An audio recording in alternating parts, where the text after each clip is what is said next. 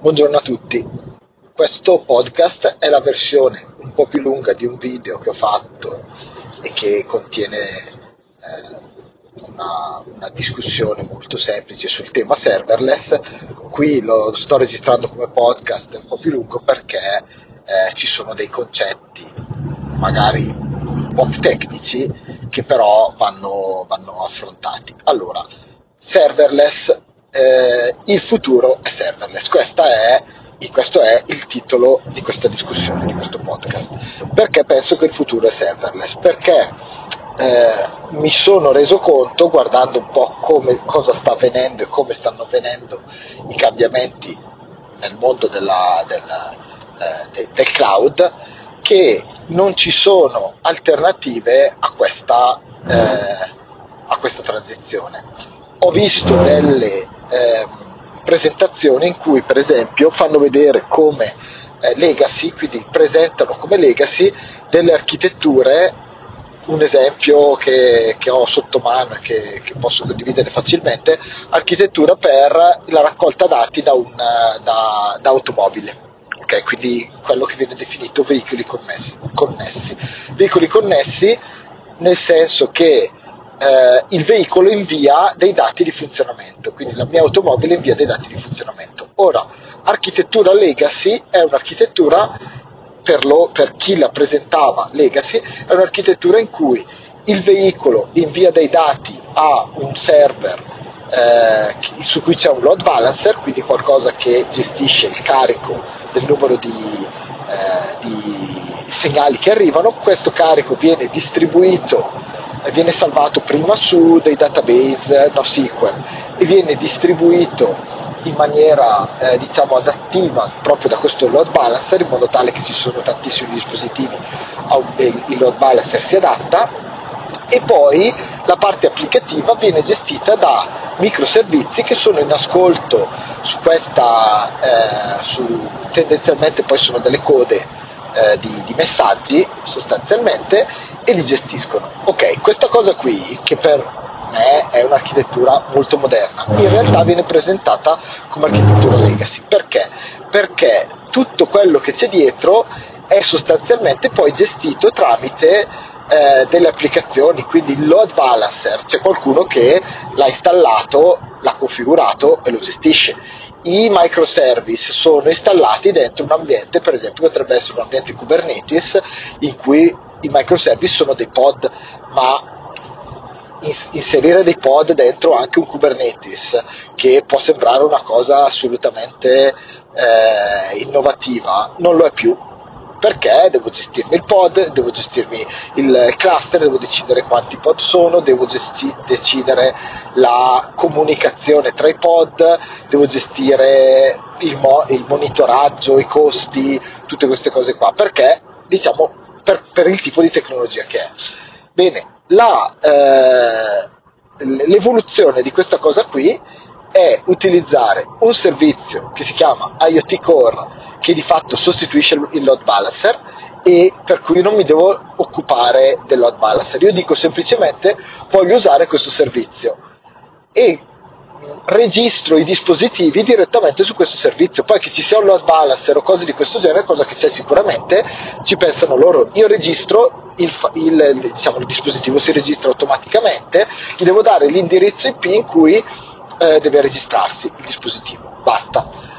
Lui gestisce le code, quindi io dico che i dispositivi in base a delle caratteristiche, va, eh, il dato del dispositivo va in una coda o in un'altra e come questa coda è installata, dov'è, che protocolli me ne dimentico, mentre prima magari dovevo creare, che ne so, un server MQTT, un broker MQTT, eh, installarlo, gestirlo, de- decidere io quali code utilizzare, come farle, quante ce ne sono, insomma, adesso non voglio eh, entrare troppo in tutti i dettagli, però è così.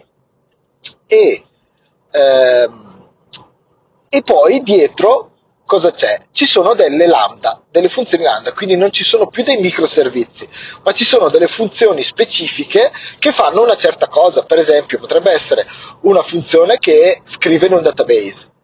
Il fatto che un, certo veicolo ha fatto qualcosa, oppure una funzione che ricevuta una certa informazione fa partire un, un algoritmo di intelligenza artificiale eh, richiamato da, appunto da una lambda che prende delle decisioni per cui poi il veicolo magari decide, adesso non dico che eh, fa guida autonoma, però decide delle cose sulla base di intelligenza artificiale. Adesso al di là del, del caso specifico, quello che voglio sottolineare è che questo cambio architetturale è quello che viene eh, proposto e viene visto come qualcosa che avverrà. E io sono convinto che sarà così, perché? Perché di fatto l'applicazione, quello che il cliente paga, non è Kubernetes, come prima non era l'hardware. Okay? Quello che, la, che, il cliente paga è la funzionalità e quindi non c'è dubbio che tutto si sposterà in quella direzione. Non c'è dubbio che chi sviluppa software non vuole occuparsi perché non gli dà nessun valore, non è di nessun valore occuparsi di questa cosa.